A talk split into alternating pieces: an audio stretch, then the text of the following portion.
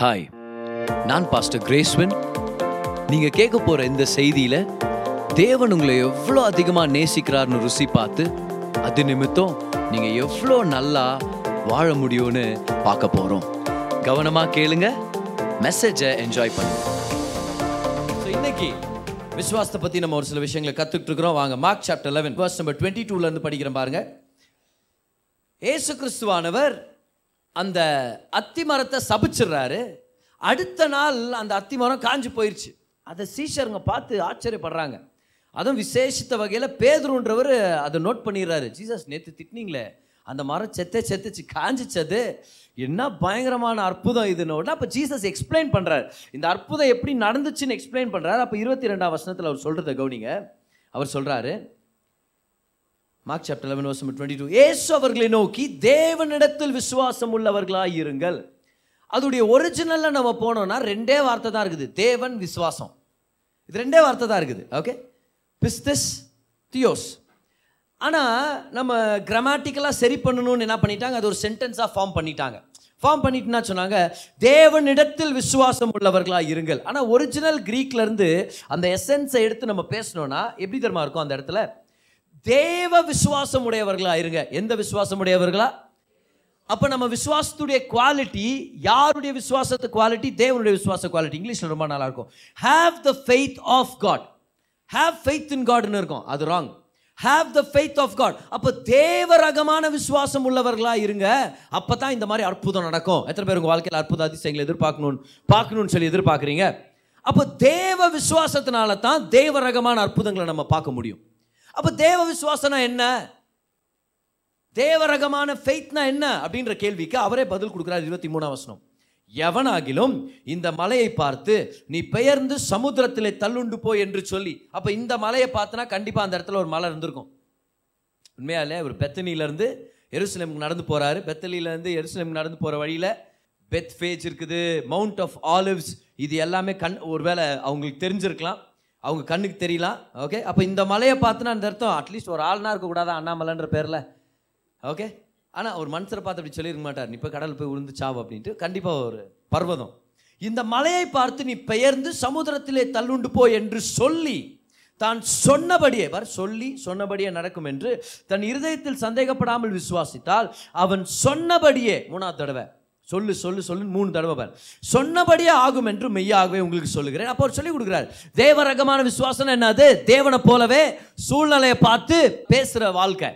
அப்போ விசுவாச வாழ்க்கைன்னு என்ன அர்த்தம்? பல நாட்களாக இதை தான் ரிப்பீட் பண்ணிட்டு இருக்கிறேன். விசுவாச வாழ்க்கைன்னு என்ன அர்த்தம்?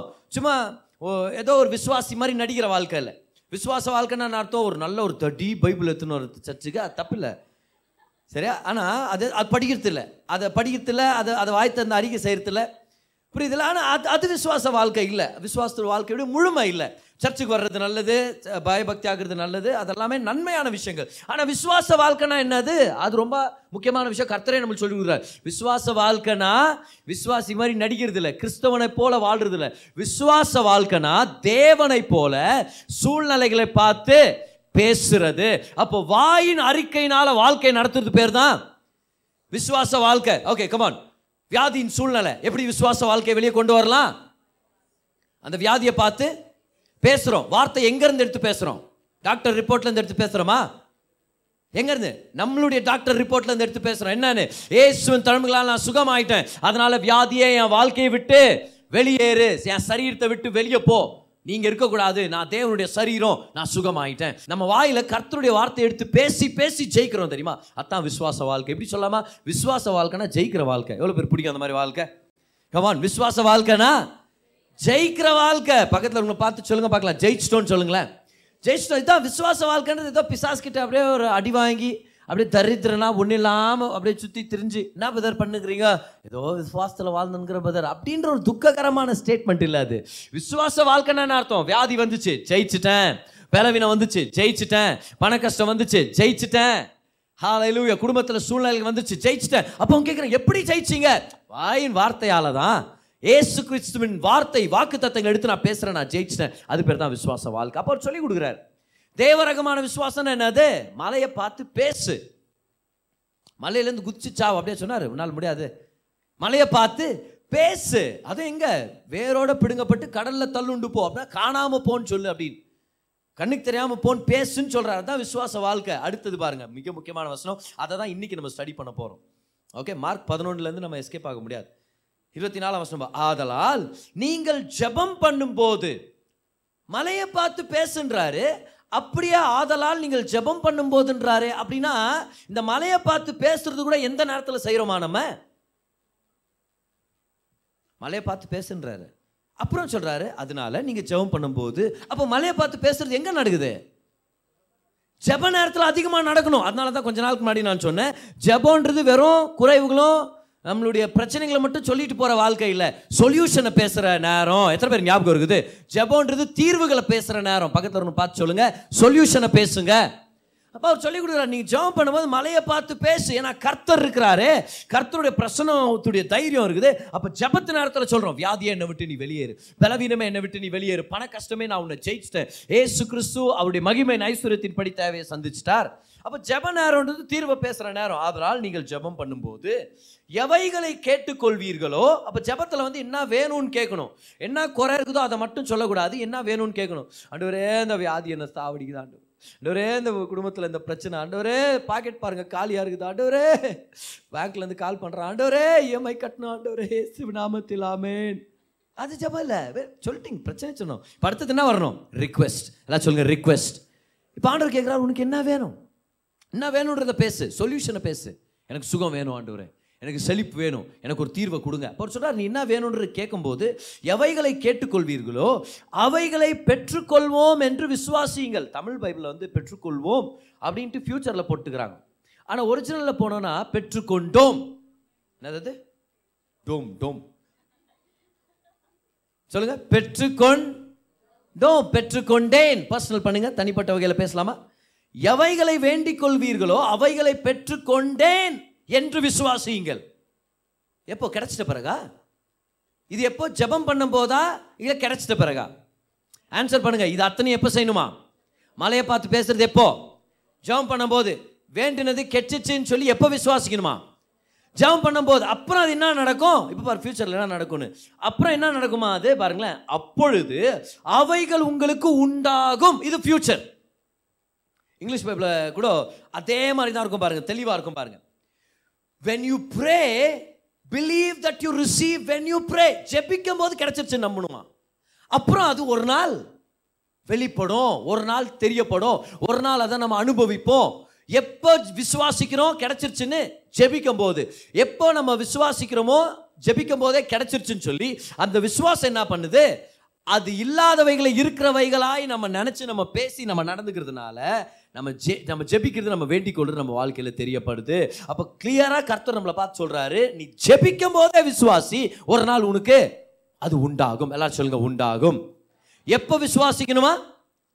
கையில் வந்துட்ட பிறகுல. இப்போ நம்ம ஒரு வேற அப்படி நம்ம நினைப்போம், கையில் வந்துட்ட பிறகு நம்ம ஜெயிச்சிட்டோம், நம்மளுக்கு கிடைச்சிருச்சு அப்படின்னு சொல்லி, ஆண்டவரே ஏசு நாமத்தில் எனக்கு இந்த வேலை கிடைக்கணும். ஆனால் வேலை கிடைச்சிட்ட பிறகு நான் வேலை கிடைச்சிச்சு, கர்த்தர் நல்லவர் நான் நம்புகிறேன். ஒரு சில பேர் சொல்லுவாங்க இல்லையா, பிரதர் நான் ஒரு வேண்டுதலோட வந்துக்கிறேன், இந்த ஜெபத்தை மட்டும் கடவுள் கேட்டு எனக்கு இது கொடுத்துட்டாருன்னா அவரையே நான் கடவுள் நான் நம்புகிறேன் அப்படின்னு நம்ம சொல்கிறோம். நீங்கள் ஆப்போசிட்டாக பேசினுக்கிறீங்க. நீங்கள் ஃபஸ்ட்டு நம்புங்க, அவர் உங்களுக்கு செய்வார் எல்லாத்தையும். எத்தனை பேர் இந்த மாதிரி வந்திருக்கிறாங்க, நம்மக்கிட்ட சொல்லியிருப்பாங்களா இல்லையா, எனக்கு மட்டும் கடவுள் இந்த மாதிரி பண்ணிவிட்டு அவரை நம்புகிறேன் நான் அப்படின்னு. என்ன பண்ணுறது? நீ நம்பினா தான் செய்வார் அவர். நீ நம்பும் போது அதுக்கான பலனும் வருது, அதுக்கான வாசலும் திறக்கப்படுது. அப்போது அது கையில் கிடைச்சிட்ட பிறகு நம்புறதுக்கு பேர் விசுவாசம் இல்லை, அது பேர் விசுவாசியம் தேவையில்லை அந்த மாதிரி செய்கிறதுக்கு. ஆனால் ஜெபிக்கும் போதே சொல்கிறோம் தெரியுமா, ஒரு வேளை சுகத்துக்காக ஜெபம் பண்ணுறோம், ஏசுவின் தழும்புகளால் நான் சுகமாயிட்டேன், இப்பொழுதே நான் பெற்றுக்கொள்கிறேன் ஆண்டவரே, நான் பெற்றுக்கொண்டேன். எல்லாம் சொல்லுங்க, பெற்றுக்கொண்டேன். ஜெபிக்கும் போதே அப்படி சொல்கிறேன். இப்போ என்ன பண்ணுறது தெரியுமா, ஏற்கனவே எனக்கு இருக்கிற சுகம் என் வாழ்க்கையில் தெரியப்படுது. ஏன்னா நான் பெற்றுக்கொண்டேன்னு சொன்னது ஏற்கனவே கர்த்தர் எனக்காக ஆயத்தப்படுத்தினதை வெளிப்படுறதுக்காக ஒரு வாசலை திறந்து கொடுக்குது. எபேசியர் 1:3 நம்மளுக்கு தெரியுமே, சகல ஆவிக்குரிய ஆசீர்வாதங்களால் கிறிஸ்துவின் நிமித்தம் நம்ம ஆசீர்வதிக்கப்பட்டிருக்கிறோம். அப்போ சுகம் நம்மளுக்கு நம்மளுக்கு ஏற்கனவே ஆண்டவர் ஒழுங்கு பண்ணி வச்சுட்டார். செழிப்பு நம்மளுக்கு ஒழுங்கு பண்ணி வச்சிருக்கிறார். சமாதானம், ஞானம், தயவு எல்லாவற்றையும் ஒழுங்கு பண்ணி வச்சிருக்கிறார். ஆனால் அது எல்லாம் எந்த உலகத்தில் இருக்குது? கமான் பேசுங்க, எந்த உலகத்தில் இருக்குது? ஆவிக்குரிய உலகத்தில் இருக்குது. இப்போ அது இயற்கையான உலகத்தை கொண்டு வர்ற பிரிட்ஜ் பேர் தான் ஃபெய்த். ஃபெய்த்னா என்னது? இல்லாதவைகளை இருக்கிறவைகளான அறிக்கை செய்கிறேன். அப்போ நான் என்ன பண்ணுறேன், ஜெப நேரத்தில் என் சரீரத்தில் வியாதி இருந்தாலும் நான் சொல்கிறேன், ஒருவேளை வலி இருந்தாலும் நான் என்ன சொல்கிறேன்னா, ஏசுவின் தழும்புகளால் நான் சுகமாயிட்டேன், பிதாவே உங்கள் சுகத்தை நான் பெற்றுக்கொண்டேன் அப்படின்னு நான் விசுவாசிக்கிறேன், உங்கள் சுகத்துக்காக நன்றி நன்றி செலுத்திட்டு நான் போகிறேன். ஆனால் உடம்பு சொல்லுது இல்லை இன்னும் வலி அப்படி தான் இருக்குது, மனசாட்சி பேசுது, மைண்டு சொல்லுது இல்லை இல்லை இன்னும் சரியாகலமா தெரியுது, நீ தப்பாக ப்ரேயர் பண்ணிட்டியா, இல்லை கடவுள் தரலையா உனக்கு, என்ன நடந்துன்னு இருக்குது, இந்த மாதிரி கேள்வியெல்லாம் வருது. ஆனால் விசுவாசம் நான் சொல்கிறேன், நான் சுகமாயிட்டேன். நான் சொன்ன உடனே என்னாச்சு தெரியுமா, ஏற்கனவே இயேசுவின் தழும்புகளால் எனக்கு ஒழுங்கு செய்ய வைக்கப்பட்டிருக்கிற அந்த சுகம் இப்போ என் வாழ்க்கையில் தெரியப்படுது. பாருங்கள், ஜீசஸ் மரத்தை பார்த்து சபிச்சார். ஆனால் அந்த மரம் பட்டு போனதை என்னைக்கு கவனிச்சாங்க? என்னது, வெனஸ்டேயா? Next day, next day, correct answer, very good. இயேசு சபிச்சது முந்தின நாள், அது கண்ணுக்கு தெரிய வந்தது அடுத்த நாள். ஏன்? ஏன்னா வசனத்தை படிக்கிறோம், வேர்ல இருந்து பட்டு போயிருச்சு. எங்க இருந்து? வேர்ல இருந்து. அப்போ ஆண்டவர் சபிச்ச உடனே அந்த மரம் ட்ரை ஆச்சு. ஆனா எங்க? வெரி குட், வேர்ல. அது நம்மளுக்கு தெரியாது, நம்மளுக்கு தெரியாத உலகத்தில் அது நடந்துட்டு இருக்குது. ஆனால் அடுத்த நாள் வந்து பார்க்கும்போது அது முழுசாக வெளிப்படுது. அப்படின்னா ஜெபம் பண்ணும் போதே கர்த்தர் நமக்காக வேலை செய்ய ஆரம்பிச்சிடறார். ஜெபம் பண்ணும் போதே கர்த்தர் நம்மளுக்கு கொடுத்துட்டாரா? சொல்லுங்க பார்க்கலாம், கொடுத்துட்டார். ஜெபம் பண்ணும் போதே நம்மளுக்கு அது நடந்துருச்சு. ஆனால் கண்ணுக்கு தெரிகிற உலகத்தில் அது காணப்படுறதுக்கு கொஞ்சம் நேரம் எடுக்குது. ஆனால் அந்த நேரம் வரைக்கும் என்ன பண்ணுறோம், நம்ம ஏற்கனவே ஜெபத்தில் பேசினதை தொடர்ந்து பேசிகிட்டே இருக்கிறோம். நான் சுகமாயிட்டேன், நான் செழிப்பாக இருக்கிறேன், நான் நல்லா இருக்கிறேன், நான் ஆறுதலாக இருக்கிறேன், கர்த்தர் எனக்கு நன்மையை செஞ்சுட்டார். எல்லாரும் சொல்லுங்கள், ஜெபம் பண்ணும்போது நான் பெற்றுக்கொண்டேன்னு விசுவாசிக்க போகிறேன். I will believe when I pray that I receive. Not when I see it, but when I pray. பார்க்கும்போது இல்லை, ஜெபிக்கும் போதே. இந்த வசனம் இருக்குல்லையா, மார்க் 11:24. இதை வந்து ஹெகின் 11:24 சொல்லுவாங்க. ஏன்னா கென்னத் ஹேகின் என்ற அருமையான விசுவாச போதகர் இந்த வசனத்தை வச்சு தான் பெரிய பெரிய சத்தியங்களை நம்மளுக்கு சொல்லிக் கொடுத்தார். இந்த கென்னத் ஹேகின் என்றவர் இந்த வசனத்தில் இருக்கிற வெளிப்பாடுனாலே சுகமானார். சிறு வயதுலேருந்து கிட்டத்தட்ட 17 வயசு வரைக்கும் அவருக்கு ஒரு ரத்தத்தின் ஒரு வியாதி, சரீரத்தை பாதிக்கிற, முழு சரீரத்தை பாதிக்கிற ஒரு வியாதியும், அவருடைய இருதயம் வந்து டிஃபார்ம்டு ஹார்ட், சரியா, அதிகமாக வளர்ச்சி இல்லாத ஒரு இருதயமாக இருந்துச்சு. டிஃபார்ம்டு ஹார்ட், அந்த ஷேப்பே இல்லை அந்த இருதயத்துக்கு, அதனால் சரியாக வேலை செய்யலை. அதனால் இவர் வெளியே போய் பிள்ளைங்கள் கூடலாம் விளையாடலாம் முடியாது. ரொம்ப பலவீனப்பட்ட ஒரு பிள்ளை, படுத்த படுக்கையாக இருந்துட்டார், மரண படுக்கையில் இருந்துட்டார். எந்த மாதிரி ஒரு நிலமைனா, ஒரு ப்ரீச்சர் வந்து இவருக்கு ப்ரேயர் பண்ணிவிட்டு வெளியே போய் அவங்கள்ட்ட சொல்கிறாரா, அவங்க பேரண்ட்ஸ் கிட்ட சொல்கிறாராம், எல்லாத்தையும் ரெடி பண்ணிக்கோங்க, நான் அந்த பையன் போயினாலும் போயிடுவான் அப்படின்ற மாதிரி. அந்த அளவுக்கு ஒரு மோசமான ஒரு லெவலில் இருந்தார். ஸோ 17 வயசு பையன், ரத்தத்தின் வியாதி, படுத்த படுக்கையாக இருக்கிறாரு, டிஃபார்ம்டு ஹார்ட். ஒரு நாள் அவங்க பாட்டி அவருக்கு ஒரு பைபிள் கொடுத்தாங்களாம். பைபிளை பார்த்த உடனே இவங்க பார்த்தாராம், பழைய ஏற்பாடுன்னு இருக்குது, புதிய ஏற்பாடுன்னு இருக்குது. இவர் நினச்சாரா, நம்ம பழைய ஏற்பாட்டிலேருந்து படிச்சு எவ்வளோ தூரம் வரத்துக்குள்ளே நம்ம செத்துக்குதுற போகிறோம், அதெல்லாம் டேரெக்டாக புதிய ஏற்பாடுக்கு போயிடலாம், நம்ம ஏதாவது அப்டேட் பண்ணியிருந்தாங்கன்னா அங்கே கேட்சிடும், நம்மளுக்கு பழைய வருஷன் வேண்டாம், புது வருஷன் போல். இவருக்கு அப்போவே ஒரு ஞானம் வந்து சரி அங்கே போயிடலாம் அப்படின்னு. மத்தேயு படிச்சுட்டு வந்தார், முடிச்சுட்டாரு. மார்க்குக்கு வந்தார். மார்க்கு 11:24 வர்றாரு. வந்துட்டு ஒரு ஜெபம் பண்ண ஆரம்பிச்சாராம். ஓ, எதை கேட்டாலும் கர்த்தர் தரேன்னு சொல்லியிருக்கிறாரு, அதனால் நான் ஜெபம் பண்ணுறேன், பிதாவே நான் சுகமாக்குங்க, என் உடம்பை சுகமாக்குங்க அப்படின்னு செக் பண்ணுவாராம். உடம்பே வலி, நான் வலி தொட்டு பார்த்தா வலி இருக்குமா அப்படி. இவர் இந்த வசனத்தை படித்து ஜெபம் பண்ணுவார், சோர்ந்து போயிட்டாராம். ஆண்டவரே நடக்கலமா தெரிது, அதனால் நான் ஜெபத்தில் தான் வல்லமை இல்லையா, இது இன்னும் அந்த வாக்குத்தத்தத்தை சரியாக புரிஞ்சுக்கலையா. ஆனால் ஒரு நாள் இந்த வசனத்தை ரொம்ப கூர்மையாக கவனிச்சார். இந்த வசனம் அவரை வந்து அரெஸ்ட் பண்ணிச்சு, அந்த அளவுக்கு ஒரு பாதிப்பு ஏற்பட்டுச்சு. ஸோ இந்த வசனத்தை அவர் படிக்கும்போது அவர் கவனிச்சாராம், நீங்கள் ஜெபம் பண்ணும்போது எவைகளை கேட்டுக்கொள்வீர்களோ அவர்களை பெற்றுக்கொண்டோம் என்று ஜெபம் பண்ணும் போதே விசுவாசிங்க. இப்போ இவர் சொன்னாரோ, ஓ இவ்வளோ நாள் நான் தப்பு பண்ணிட்டேன், ஏன் இவ்வளோ நாள் நான் என்ன பண்ணுவேன், ஜெபம் பண்ணுவேன், அப்புறம் தொட்டு பார்ப்பேன், தொட்டு பாய் சுகம் இருந்துச்சுன்னா சுகம் கிடைச்சிருச்சுன்னு நான் சொல்லான்னு இருந்தேன், அப்புறம் தான் விசுவாசிக்கலான்னு இருந்தேன். ஆனால் ஆண்டவர் சொல்லியிருக்கிறாரு, ஜெபம் பண்ணும் போதே கிடைச்சாச்சுன்னு நீ பிலீவ் பண்ணுன்னு சொல்லியிருக்கிறாரு, அதைத்தான் நான் செய்யாமல் போயிட்டேன்னு சொல்லி அதை உணர்ந்தாராம். அப்போ அவர் ஜெபம் பண்ணாராம், அந்த வசனத்தை படிச்சுட்டு அவர் ஜெபம் பண்ணாராம். அப்பா என்னை சுகமாக்குங்க, என் உச்சம் தலையிலேருந்து உள்ளம் கால்கள் வரைக்கும் உங்கள் சுகத்தால் நிரப்புங்க, இருதயத்தை சுகமாக்குங்க, நான் பிலீவ் பண்ணுறேன் நல்லா ஜெபம் பண்ணிட்டு சொன்னாராம். நான் விசுவாசிக்கிறேன், நான் சுகத்தை பெற்றுக்கொண்டேன், நான் விசுவாசிக்கிறேன் ஆண்டவரே அப்படின்னு ஆரம்பார். ஆனால் இன்னும் உடம்புல அந்த வலி தெரியுதான், இவர் கொஞ்சம் மூவ் ஆனால் கூட வலி தெரியுமா பார். அப்புறம் இவர் மனசில் ஆவியானவர் பேசுகிறார். ஆவியானவர் சொன்னாராம், சுகமாயிட்டேன்னு நீ நம்புறதானே, சுகமானவங்க என்ன பண்ணுவாங்க, அவங்க பட்ட படுக்கையாக இருக்க மாட்டாங்க அப்படின்னு ஆவியானவர் உள்ளே பேசினாராம் பார். ஸோ இவர் என்ன பண்ணியிருக்கிறாரு, ரொம்ப ரொம்ப கஷ்டப்பட்டு தன்னை அப்படியே அந்த பெட்டு மேலே தான் he had to pull himself அப்புன்னு சொல்லுவோம் இங்கிலீஷில். ஓகே, அப்படின்னா ரொம்ப கஷ்டப்பட்டு தன்னைத்தானே எடுத்து மேலே அப்படி உட்கார வச்சுட்டா. நம்ம நல்லா கவனிங்க, உட்காந்துட்டு ரெண்டு கால்களையும் ரொம்ப நாள் படுத்த படுக்கையாக இருக்கிறார், ரொம்ப பலவீனமாக இருக்கிறார், ரெண்டு கால்களையும் ஃபோர்ஸ்ஃபுல்லாக கட்டிலிருந்து வெளியே கொண்டு வந்து நடக்க முடியாது இவரால், அவ்வளோ பலவீனம். கீழே ஃப்ளோரில் நின்று அந்த கட்டலுடைய கம்பத்தை பிடிச்சிட்டான். பாரு, கட்டலுடைய கம்பத்தை பிடிச்சிட்டு நிற்கிறாராம். இவர் நிற்கும் போது கை காலெல்லாம் அந்த பயங்கர வலி, பலவீனம், தலை சுற்றுது. ஆனால் தலை சுற்றுதுன்னா உங்களுக்கு தெரியும் தானே, தலை சுற்றாதுக்குறேன்ட்டு என்ன ஆகும், ரூமே சுத்தம். அதை வச்சு நான் சொல்கிறேன், நம்ம தலை சுத்தது இவருடைய கண்ணுக்கு ரூமே ஸ்பின்னாவது அப்படியே. ஐயோ, இவருடைய மனசில் ஒரு சில எண்ணங்கள் வருதான், அவ்வளோதான் நீ செத்துட்டேன்ற எண்ணம் வருதான். இது எப்படி இருக்குது பாரு, பயங்கரமாக இருக்குது. ஓ, நீ செத்துட்ட, நீ என்ன தைரியம் தான் இப்படி ஏன்ச்சுன்ட்டு, கண்டிப்பாக செத்துருவேன், நீ செத்துட்ட, நீ ஒருவேளை பிசாசான அவனுடைய குரலாக கூட இருக்கலாம் பாரு அது. ஆனால் நீ செத்துட்ட அப்படின்ட்டு. ஆனால் நல்லா கவனிங்க, இவர் பிடிச்சிட்டு நிற்கிறாரு, தலைலாம் பயங்கரமாக சுற்றுது, அப்படியே நின்றுக்கிறார் பலவீனத்தில். சடார்னு இவர் ஜம்ப் பண்ணார்ல, உச்சந்தலையிலேருந்து உள்ளங்கால் வரைக்கும் சொன்னார்ல.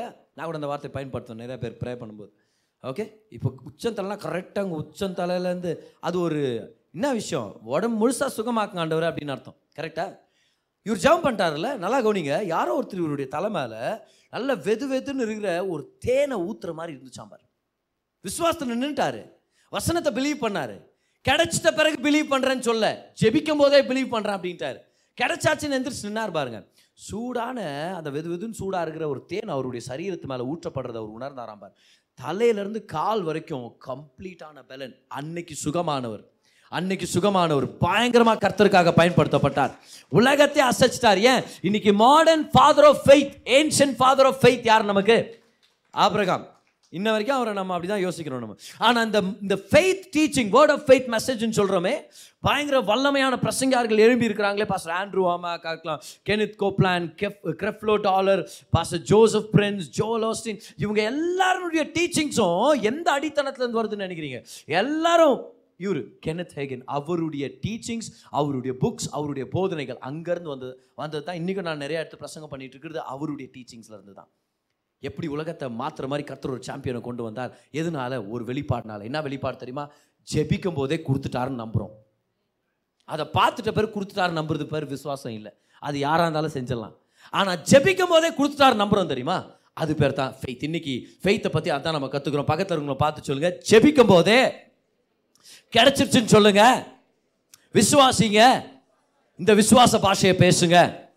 கைப்படுத்தி சொல்லுங்க பார்க்கலாம், இனி நான் பேசுகிற பாஷை விசுவாச பாஷையா இருக்கும் சொல்லுங்க. அவிஸ்வாச பாஷை இல்லை, சந்தேகத்தின் பாஷை இல்லை, உணர்ச்சியின் பாஷைகள் இல்லை, சொல்லுங்க விசுவாச பாஷையை பேசுவேன்.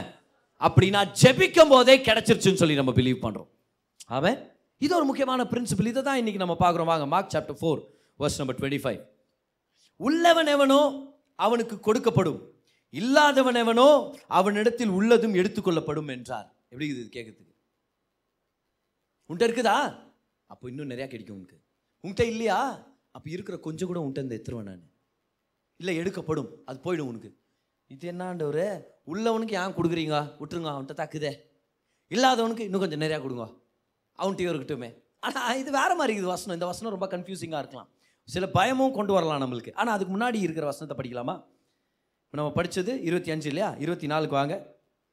பின்னும் அவர் அவர்களை நோக்கி, நீங்கள் கேட்கிறதை கவனியுங்கள், எந்த அளவினால் அளக்கிறீர்களோ அதே அளவினால் உங்களுக்கு அளக்கப்படும், கேட்கிற உங்களுக்கு அதிகம் கொடுக்கப்படும்.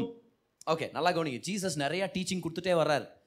ஆனால் சடார்னு ஒரு முக்கியமான வெளிப்பாடை கொடுக்குறாரு. கொடுக்குறதுக்கு முன்னாடி சொல்கிறார், நல்லா கவனிங்க, எவ்வளோ கவனிக்கிறீங்களோ அவ்வளோ கொடுக்கப்படும். எத்தனை பேர் கர்த்தர் இடத்துல நிறையா பெற்றுக்கொள்ளணும்னு ஆசைப்படுறீங்க? அப்போ கர்த்தருடைய வார்த்தை நிறையா கவனிக்கணும். ஆண்டவருடைய டெலிவரி சிஸ்டம் என்னது?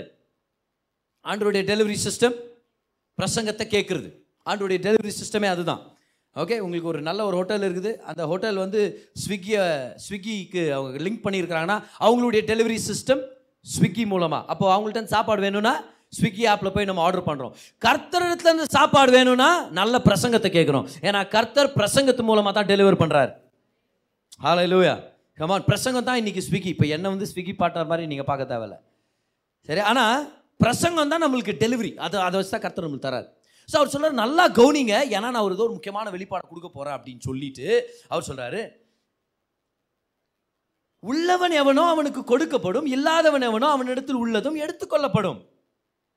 அப்படின்னா இந்த இடத்துல ஒரு முக்கியமான விஷயத்தை கர்த்தர் நமக்கு சொல்லி கொடுக்குறாரு. இது எந்த உவமைக்கு அப்புறம் வருதுன்னா, இந்த விதைக்கிறவனுடைய உவமை, the parable of the sower. கர்த்தருடைய சித்தம் இருந்துச்சுன்னா இந்த ஞாயிற்றுக்கிழமை பேரபிள் ஆஃப் த சோவர் பற்றி நம்ம எடுக்க போகிறோம். நான் எடுக்க போகிறேன், நீங்கள் கேட்க போகிறீங்க, அதுலேருந்து ஆசீர்வாதம் நீங்கள் பெற்றுக்கொள்ள போகிறீங்க. ஆண்டோடைய சித்தம் இருந்துச்சுன்னா அதுலேருந்து நம்ம எப்படி விசுவாசத்து பிரின்சிபல்ஸை கற்றுக்கலான்னு பார்க்கலாம். ஆனால் பேரபிள் ஆஃப் த சோவர் என்னது? வார்த்தையை விதைக்கிறத பற்றி. எப்படி வார்த்தையை விதைக்கிறான் ஒருத்தன்? வார்த்தையை பேசுறதுனால. எப்போல்லாம் வார்த்தையை பேசுகிறோமோ வார்த்தையை விதைக்கிறோம். இப்போ நான் என்ன பண்ணிட்டு இருக்கிறேன்? வார்த்தையை விதைச்சிட்டு இருக்கிறேன். ஒவ்வொருத்தருடைய உள்ளத்திலையும் வார்த்தை விதைக்கப்பட்டு இருக்குது. எதனால? வார்த்தையை பேசுறதுனால. ஸோ இந்த வார்த்தையை சொல்கிற ஒரு உவமைக்கு அடுத்ததாக கர்த்தர் சொல்கிறாரு, வார்த்தையின் வெளிப்பாடுக்கு சம்மந்தப்பட்ட மாதிரி கர்த்தர் சொல்கிறாரு, உள்ளவனவனோ அவனுக்கு இன்னும் அதிகமாக கொடுக்கப்படும், இல்லாதவனவனோ அவன்கிட்ட இருக்கிறதும் அவனுக்கு வந்து காணாமல் போயிடும். இது என்னது? இது இப்படி இருக்குது. எல்லாரும் என்ன கவனிங்க, சுகத்துக்காக ஜெபம் பண்ணுறீங்க. இப்போ நீங்கள் ஆன்சர் பண்ணுங்கள், உங்களுக்கு நிறையா வேணுமா, இருக்கிறதும் காணாமல் போகணுமா? பிரச்சனையா? நல்லதா? நல்ல விஷயம். நிறையா வேணுமா, இருக்கிறதும் காணாமல் போகணுமா? நிறையா வேணும் தானே. இப்போ நீங்கள் ஆன்சர் பண்ணுறீங்க, உள்ளவனுக்கு நிறையா கொடுக்கப்படும், இல்லாதவனுக்கு இருக்கிறதும் அவன் தொலைச்சிட போகிறான். சரி, இப்போது ஜெபம் பண்ணுறோம், ஆண்டவரே எனக்கு இந்த வியாதியிலேருந்து ஒரு விடுதலை கொடுங்க, இல்லை இந்த பலவீனத்தை எடுத்து போட்டு எனக்கு பலனை கொடுங்க. இப்போ எப்போ பிலீவ் பண்ணுறோம் நம்ம? அது கிடைச்சிட்ட பிறகா, இல்லை ஜெபிக்கும் போதா? அப்போ ஜெபிக்கும் போதே என்ன பண்ணுறோம்? இயேசுவின் நாமத்தில் சுகத்தை பெற்றுக்கொள்கிறான் ஆண்டவரே. ஓகே, இப்போ ஆண்டவர் சொல்கிறார், எதுக்காக ஜெபம் பண்ண? சுகத்துக்காக ஜெபம் பண்ண. ஆண்டவரே இருக்குதா? ஆன்சர் பண்ணுங்க, இருக்குதா? யாராவது ஒருத்தர் ஆன்சர் பண்ண, இருக்குதா? இருக்குதுன்னு ஆன்சர் பண்ணீங்களா? உள்ளவன் எவனோ அவனுக்கு அதிகம் கொடுக்கப்படும். அப்போ இருக்குதுன்னு சொல்லிட்டீங்கன்னா ஏற்கனவே கர்த்தர் கொடுத்த சுகம் இன்னும் வாழ்க்கையில் வெளிப்பட ஆரம்பிக்கும். சீக்கிரமாக அந்த வியாதியிலேருந்து கம்ப்ளீட்டாக வெளியே வந்துட முடியும். சத்தம் வராமன்னு சொல்லுங்க பார்க்கலாம். ஆனால் ஒரு வேலை ஜெபம் பண்ணுறீங்க, ஆண்டவரே இந்த பலவீனத்தை எடுத்து போடுங்க ஆண்டவரே. ஆண்டவர் சொல்கிறார், இருக்குதா? இல்லாதவனுக்கு. இப்போ நீங்கள் இல்லைன்றீங்க, நீங்கள் என்ன பண்ணுறீங்க? இருங்க ஆண்டவரே, ஜஸ்ட் 1 minute செக் பண்ணுறீங்க, கால் வலி இன்னும் இருக்குது ஆண்டவரே. இப்போ ஜெபம் பண்ணிட்டு ஜாஸ்தி ஆயிடுச்சு ஆண்டவரே. என்ன ஆண்டவரே ஜாஸ்தி? என்ன அப்போ ஆண்டவர்? அப்போ இல்லையா? இல்லை ஆண்டவரே. அப்போ நீ ஜெபிக்கும் போது ஆரம்பிச்சிச்சு பார், கொஞ்சமாக சுகம் வர்றது, அதுவும் இல்லாமல் போயிடும். ஏன்? ஏன்னா ஜெபத்துக்கு ஆப்போசிட்டாக பேசிகிட்டு இருக்கிறோம். ஃபெய்த்னா என்னது? வார்த்தைக்கு ஏதுவாக பேசுறது பேர் தான் விசுவாசம். கர்த்தவங்களை பார்த்து சொல்கிறாரு, என் தழும்புகளால் சுகமாயிட்ட. ஃபெய்த்னா என்னது? அது நீங்கள் ரிப்பீட் பண்ணுங்க பார்க்கலாம். ஏசும் தழும்புகளால் சுகமாயிட்டேன். ஏசப்பா சொல்கிறாரு, உன் வாழ்க்கை நல்லா இருக்கும். இப்போ நீங்கள் என்ன சொல்கிறீங்க? எங்கே நல்லா இருக்கும் அப்படின்னா என்ன ஆச்சு? விதைக்கப்பட்ட விதையை புடிங்கி போட்ட மாதிரி. கரெக்டாக? உனக்கு நான் நிறைய தென்னை மரம் வளர்கிற மாதிரி நான் வந்து இந்த தென்னை கருத்தெல்லாம் எடுத்துன்னு வந்து உனக்காக நான் விதைக்கிறேன் அப்படின்னு ஆண்டவர் சொல்கிறார். நீங்கள் என்ன பண்ண? ஆண்டவர் வந்து என்ன ஆண்டவர், இது என்ன ஆண்டவரை பெருசாக தென்னை மரம் பிடித்து புடிங்கி போட்டா வருமா தென்னை மரம்? அங்கே இப்போ என்ன ஆகுது? அதுக்கு ஆப்போசிட்டாக பேசினா அதை பிடுங்கி போட்டுற மாதிரி, ஆனால் அதுக்கு ஏதுவாக பேசினா நான் அதுக்கு தண்ணி ஊற்றுற மாதிரி, அதை நான் பராமரிக்கிற மாதிரி. ஓகே, இப்போ ஆன்சர் பண்ணலாமா? இன்னொரு விஷயம், ஆண்டவர்கிட்ட தேவைகள் சந்திக்கப்படணும்னு ஜெபம் பண்ணுறோம். சரியா? எல்லாம் ஜெபம் பண்ணுங்க பார்க்கலாம். எல்லாம் 2 கை உயர்த்துங்க. நான் சொல்கிற வார்த்தையை சொல்லுங்க. இயேசுவின் நாமத்தில் பிதாவே என் தேவைகளை சந்திங்க, உங்கள் மகிமையின் ஐஸ்வர்யத்தின்படி என் தேவையை சந்திங்க, நான் இப்போவே ரிசீவ் பண்ணிக்கிறேன். எனக்காக வாசலை திறந்துட்டீங்க, எனக்காக செழிப்பை ரிலீஸ் பண்ணிட்டீங்க, என் பண தேவையை நீங்கள் சந்திச்சிட்டீங்க, எனக்கு கிடைச்சாச்சு. Thank you, Jesus. Hallelujah. இப்போ ஆண்டவர் கேட்குறாரு உங்கள்கிட்ட, இருக்குதா? இப்போ என்னாச்சு? ஜெபம் பண்ணும்போது கர்த்தர் ஆரம்பிச்சிட்டார்ல வேலை செய்யுது, அது கண்டினியூ ஆகும். அதிகம் கொடுக்கப்படும். அப்போ கொண்டு வர்றவங்க கொண்டு வர்றாங்க, வாசல் திறக்கப்பட்டதாகவே இருக்குது, அந்த மேனிஃபெஸ்டேஷன் அதிகமாகுது. ஆனால் ஒரு வேலை இல்லைன்னு சொல்லிட்டீங்கன்னா அப்போ ஆரம்பிச்சிச்சு தெரியுமா, அதுவும் போயிடுச்சு. உங்களுக்கு ஒரு எக்ஸாம்பிள் நான் கொடுக்குறேன் பாரு. ஓகே, எப்படி இந்த எக்ஸாம்பிள் நான் கொடுக்குறேன்றத இது உங்களுக்கு கிளியராக புரிஞ்சிடும். ஓகே, ஸோ ஓகே, இது என்னுடைய அனுபவம். இது என்னது? எல்லாம் சொல்லுங்கள், என் அனுபவம். இது ஆவிக்குரிய உலகம். இது என்னது? ஆவிக்குரிய உலகம். இன்றைக்கி எனக்கு நம்மளுக்கு தேவதூதர் மாதிரி நம்ம சரத்குமார் மேலே சரத் கண்டிப்பாக மேலே வரலாம். ஓகே, ஸோ சரத்குமார் தான் நம்மளுக்கு ஒரு தேவதூதர் மாதிரி. சரத், நான் ஜெபம் பண்ணுறேன், நான் தான் விசுவாசி, எல்லாமே எனக்கு கொடுக்கப்பட்டது பாரு. நம்மளுக்கு தேவையானது சகலதான் அங்கே தான் இருக்குது. சுகம், ஆரோக்கியம், கிருபை, தயவு, உயர்வு, ஞானம், சகலத்துக்கு கர்த்தர் ஏற்படுத்திட்டார். ஏன்னா சிலுவையில் எல்லாத்தையும் செஞ்சு முடிச்சிட்டார். எபேசியர் 1:3 சகல ஆசீர்வாதங்களால் ஆசீர்வதித்திருக்கிறார். ஆனால் இது ஆவிக்குரிய உலகத்தில் இருக்குது. இது எது எது ஆவிக்குரிய உலகம் எல்லாம் அங்கே இருக்குது. சரி, இப்போ அனுபவத்தை இங்கே கொண்டு வரலாமா சார்? இங்கே கொண்டு வரலாம் நடுவில். இப்போ நான் ஜெபம் பண்ணுறேன். ரெடியாக இருக்கிறீங்களா? கமான், எவ்வளோ பேர் ரெடியாக இருக்கிறீங்க? இது என்னுடைய அனுபவம். நல்லா கவனிங்க, நான் சொல்லும் போது எத்தனை வரணும் நீ என்ன சார்? ஓகே சார், நான் ஜெபம் பண்ணுறேன். ஆண்டவரே, எனக்காக சுகத்தை கொடுங்க ஆண்டவரே, இயேசுவின் நாமத்தில் உச்சம் தலையிலேருந்து உள்ளம் கால் வரைக்கும் உங்கள் சுகத்தை நான் பெற்றுக்கொள்கிறேன் இன் ஜீசஸ் நேம். அது கிடைச்சாச்சுன்னு இப்போவே நான் நம்புகிறேன் ஆண்டவரே. Thank you Jesus. நான் ஜெபம் பண்ணி முடிச்சிட்டேன்.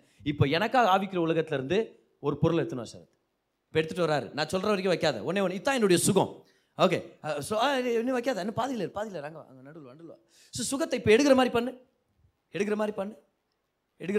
ஒன்று, ஏதாவது ஒன்று எடுப்பறால, ஏதாவது ஒன்று. இதுதான் என்னுடைய சுகம். சரி, அந்த பொருள் தான் என் சுகம். எடுத்துகிட்டு வராரு. இது இன்னும் என் அனுபவத்துக்குள்ள வரல. ஆனால் இப்போது நான் என்ன பண்ணுறேன் தெரியுமா? டக்குன்னு செக் பண்ணுறேன். நான் பாக்கெட்டை இல்லை, என் உடம்பு செக் பண்ணுறேன். சே, நான் ஆண்டவரே தொட்டாலும் எலும்பாக்குதே, அது வேறு அவ்வளோ எலும்பா இப்போ இல்லை, நான் கல்யாணத்துக்கு முன்னாடி அப்படின்னேன்.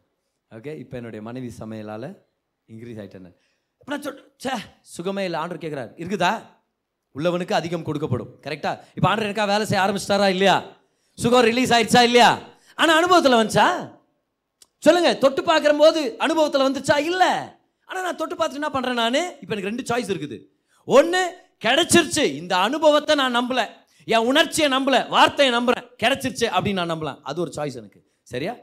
இப்போ நான் என்ன பண்ணுறேன்? செக் பண்ணிட்டு, இல்லை ஆண்டவரே, எங்கள் ஆண்டவரே சுகம் இப்போ கொஞ்சமாக சுகம் வெளிப்பட ஆரம்பிக்குது. கிட்ட வர கிட்ட எத்தனை வரும், எத்தனை அப்படியே வைக்கிற மாதிரி இருக்குதா? இல்லை ஆண்டவரே சுகமே இல்லாண்டவரே, எத்தனை போய் வச்சுரு, அங்கேயே வச்சுரு, அங்கே போய் வச்சுரு, இல்லாண்டவரே சுகமே இல்லாண்டவரே, வச்சுரு அங்கே வச்சுரு. சே, நான் ஒரு 4 நாளாக ஜெபம் பண்ணுகிறேன், அனுபவத்தில் சுகமே வரமாட்டேங்குதே. ஆண்டவர் சொல்கிறாரு, நீ கரெக்டாக ஜெபம் பண்ணுற, ஆனால் ஜெபிக்கும் போதே கிடச்சிருச்சு நீ நம்பணும். அப்போது அது அதிகமாக இப்போது உனக்கு அதிகமாக கிடைக்கும். ஆனால் நீ என்ன பண்ணிட்ட? அது ரிவர்ஸ் போகிற மாதிரி பண்ணிட்டேன். இப்போ நம்ம பாசிட்டிவாக வரலாம். சரியா? இப்போ நான் ஜெபம் பண்ணுறேன். ஓகே, ஜெபம் பண்ணி முடிச்சு நான் அங்கேருந்து எடுக்கணும் சார். சரியா? ஸோ நான் ஜெபம் பண்ணுறேன். ஆண்டவரே, என் உடலுக்கு ஆரோக்கியம் வேணும், ஏசுவின் தழும்புகளால் சுகம் என்னுடையது நீ வாக்குத்தத்தம் பண்ணியிருக்கிறீங்க, அதனால் இப்பொழுதே நான் பெற்றுக்கொள்கிறேன். உச்சம் தலையிலேருந்து உள்ளம் கால் வரைக்கும் உங்கள் சுகம் என்னுடையது நான் பெற்றுக்கொள்கிறேன். நீங்கள் கொடுத்ததுக்காக நன்றி செலுத்துகிறேன். நன்றி ஆண்டவரே, உங்கள் வாக்குத்தத்தங்கள் உண்மையானது. Thank you Jesus. ஏசுவின் நாமத்தில் ஜெபிக்கிறோம் பிதாவே, ஆமென். இப்போ ஏதோ ஒரு கேள்வி வருது. இருக்குதா? ஆண்டவர் கேட்கிறார், இருக்குதா? நான் சொல்றேன், இருக்குதே. என் உடம்ப நான் தொட்டு பார்த்து சொல்றது இல்ல, அது எனக்கு இருக்குது. Thank you Jesus. எனக்கு கொடுக்கப்பட்டாச்சு, நான் சுகமாயிட்டேன். நான் செக் பண்ணல பாரு, இன்னும் செக் பண்ணவே இல்லை, இன்னும் அனுபவத்தை செக் பண்ணவே இல்லை, எனக்கு கிடைச்சிருச்சு. Thank you holy spirit. நன்றி ஆண்டவரே. ஒரு வாரத்துக்கு அப்புறம் ஆவியானவர் சொல்றாரு, அந்த கால் வலியும் ஜெபம் பண்ணுந்தியே, இப்போ செக் பண்ணி பாரு. தான் ஆண்டவரே, செக் பண்ணி பாக்குறேன். Thank you Jesus. இப்போ வந்துருச்சு அனுபவத்தில். ஆனா அனுபவத்தை பார்த்ததுனால நான் பிலீவ் பண்ணல, நான் ஜெபம் பண்ண போதே பிலீவ் பண்ணேன். அப்போ என் அனுபவத்தில் வர்றதுக்கு நான் ஒரு வாய்ப்பை ஏற்படுத்தி கொடுத்தேன். எத்தனை பேர் புரிஞ்சிருச்சு? புரிஞ்சுக்கிட்டவங்க ராமேன்னு சொல்லுங்க பார்க்கலாம். Come on, hallelujah. கரங்களை தட்டி ஆண்டவருக்கு நன்றி செலுத்திருங்க. எஸ், பக்கத்தில் பார்த்து சொல்லுங்க, விசுவாச பாஷையை பேசுங்க. ஆப்போசிட்டாக பேச வேண்டாம், கிடைச்சதை பேசுங்க. கிடைச்சாச்சுன்னு சொல்லி பேசுங்க. கர்த்தர் நிறைய நன்மைகளை நமக்காக வச்சிருக்கிறார், அப்போ உணர்ச்சிகள் சொல்லும், இன்னும் ஒன்று கிடைக்கல.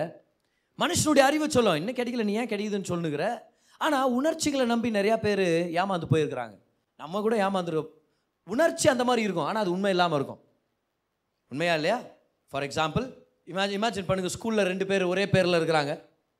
கரெக்டாக ஒரே பேரில் இருக்கிறாங்க 2 பேர். ராஜேஷ்னு 2 பேர், ராஜேஷ் ஏ, ராஜேஷ் சி அப்படின்னு 2 பேர் இருக்கிறான்னு வச்சுக்கவேன். Rajesh, you have not paid the fees, go to the ஆஃபீஸ்ன்றாங்க. ராஜேஷ் ஏ கட்டிட்டாரு, ஆனால் ராஜேஷ் சி தான் கட்டலை. இப்போ ராஜேஷ் ஏன்ச்சு ஓடி போகிறார். இப்போ போகிற போது அவருக்கு என்ன இருக்கும்? அவர் உள்ளத்தில் பயம். அதுங்கன்னா எங்கள் அப்பா எப்போவுமே கட்டிடுவார் கரெக்டாக. இதுனா இப்போ என்ன பார்த்து கூப்பிட்றாங்க, அதுக்கு எல்லாரும் மாதிரி கூப்பிட்டாங்களே, ஒரு அவமானம், ஒரு பயம், ஒரு பிரின்சிபலை போய் மீட் பண்ணுமே, இதெல்லாம் இருக்குது. ஆனால் நீங்கள் சொல்லுங்கள், உண்மையா அது?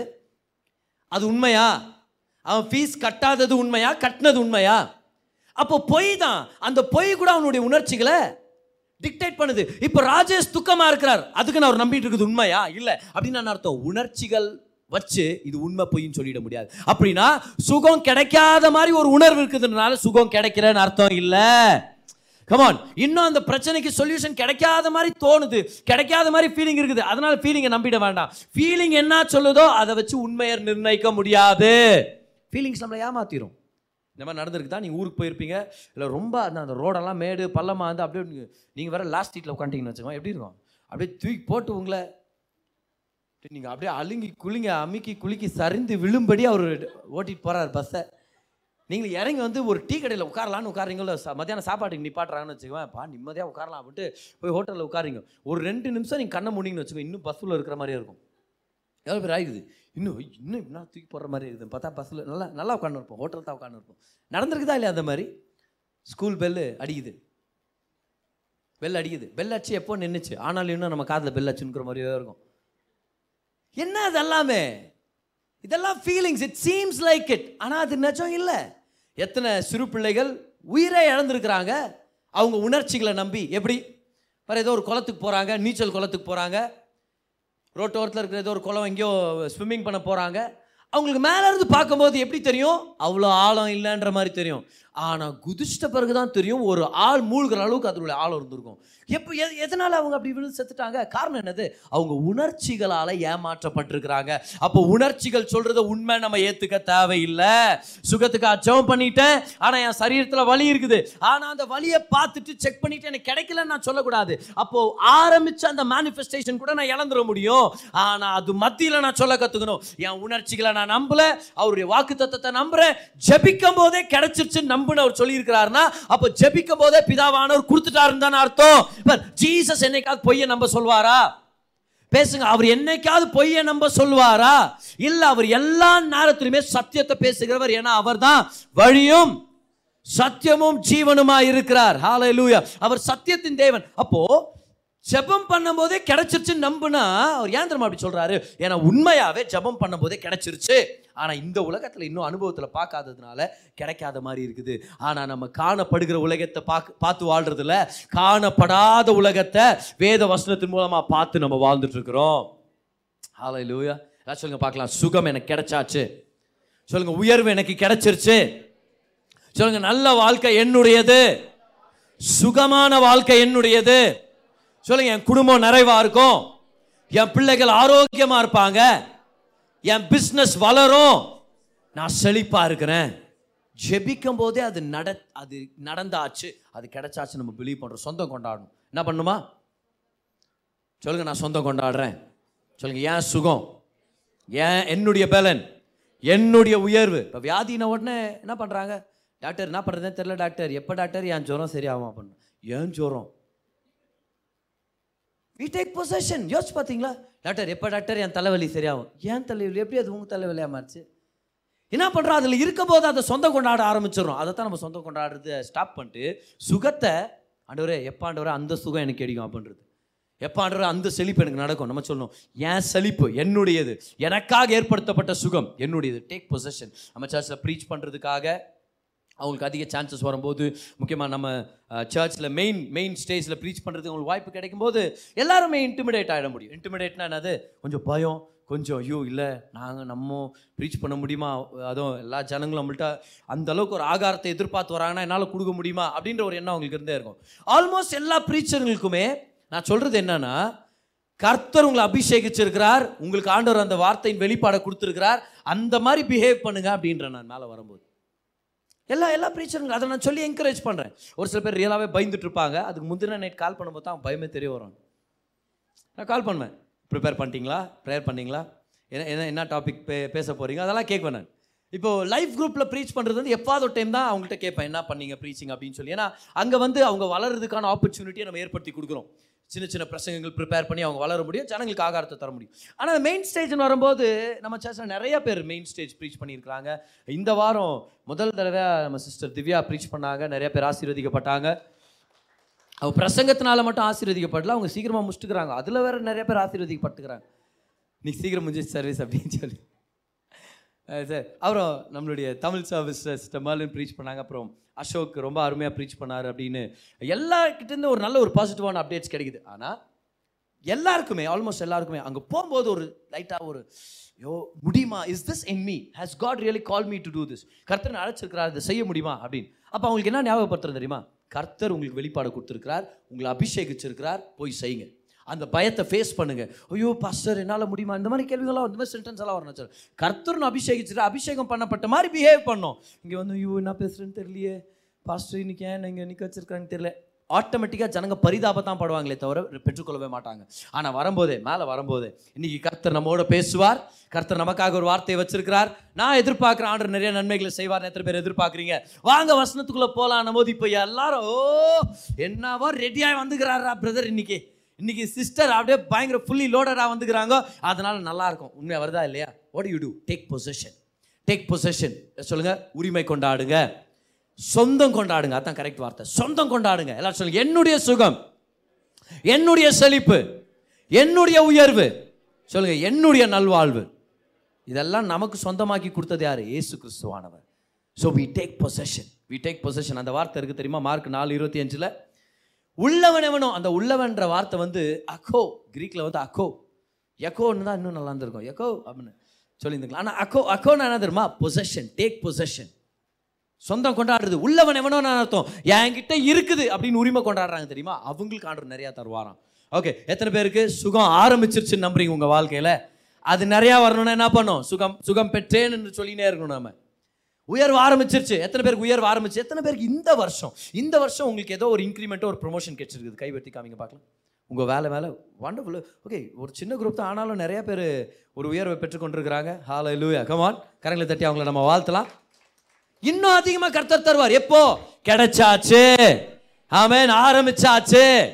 அப்படிதான் பாரு. இன்னைக்கு ஒரு ரிக்வெஸ்ட் எடுத்துகிட்டு வரலாம் ஆண்டவர் முன்னாடி. இன்னைக்கு நம்ம எல்லாரும் ஜெபம் பண்ணி முடிக்கும் போது இன்றைக்கி ஒரு ரிக்வெஸ்ட் எடுத்துகிட்டு வரலாம். அது உங்கள் குடும்ப சூழ்நிலையாக இருக்கலாம், பர்சனல் லைஃப், ஸ்பிரிச்சுவல் லைஃப், ஏதாவது இருக்கலாம் பார். இன்றைக்கி ஏதாவது ஒரு விஷயத்தை கர்த்தர் முன்னாடி கொண்டு வரலாம். நம்ம ஜெபிச்ச உடனேயே கர்ப்பம் தரிக்கிறது போல கர்த்தர் அந்த கன்செப்ஷனை கொடுத்துருவார்.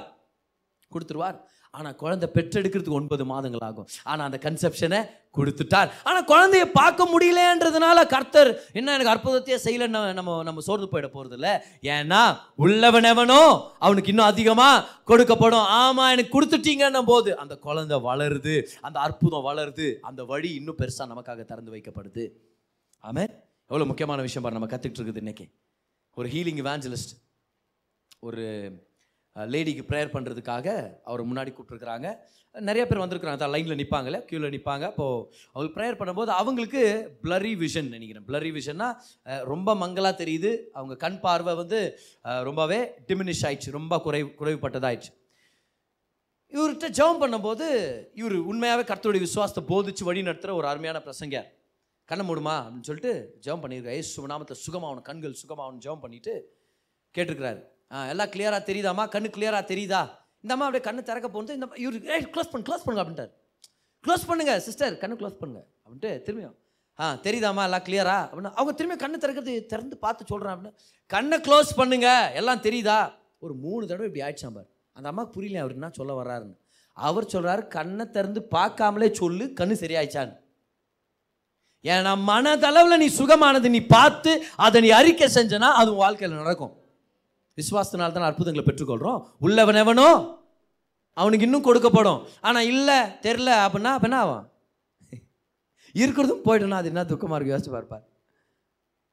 ஸோ அந்த அம்மா வந்து கண்ணு திறக்க ட்ரை பண்ணுக்கிறாங்களாம். இவர் சொல்லிட்டாரான், கண்ணு மூடிட்டு ஃபஸ்ட்டு சொல்லுங்க அப்படின்னு.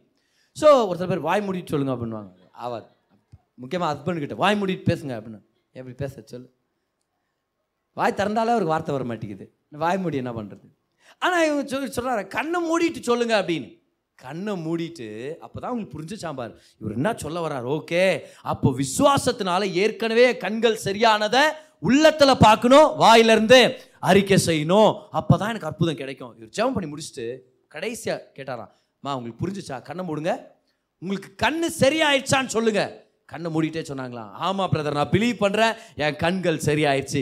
இப்போ கண்ணை திறங்க பாருங்கள். உண்மையாகவே அவங்க கண்ணு திறந்து பார்க்கும்போது கம்ப்ளீட்டாக கர்த்தர் சுகமாக்கிட்டார். கம்ப்ளீட்டான சுகம் வெளிப்பட்டாச்சு. ஆமென். இன்றைக்கி எவ்வளோ முக்கியமான பிரின்சிபல் கற்றுட்டு இருக்கிறோம். ஒரே வசனம் தான் பாரு, மார்க் 11:24. அதில் கர்த்தர் நம்மளுக்கு என்ன சொல்லி கொடுக்குறாரு? நீ ஜெபம் பண்ணும்போதே கிடைச்சாச்சுன்னு பிலீவ் பண்ணு, அப்போது அது உனக்கு உண்டாகும். ஃப்யூச்சரில் அது உன் கைக்கு வந்து சேரும். ஆனால் அதுக்குன்ட்டு அது வரைக்கும் வெயிட் பண்ணிருக்கா? அதை பிலீவ் பண்ணுறதுக்கு ஜெபிக்கும் போதே பிலீவ் பண்ணி கிடச்சிருச்சுன்னு சொல்லி அப்படின்றார். இது ஒரு முக்கியமான ஃபெய்த் பிரின்சிபல்.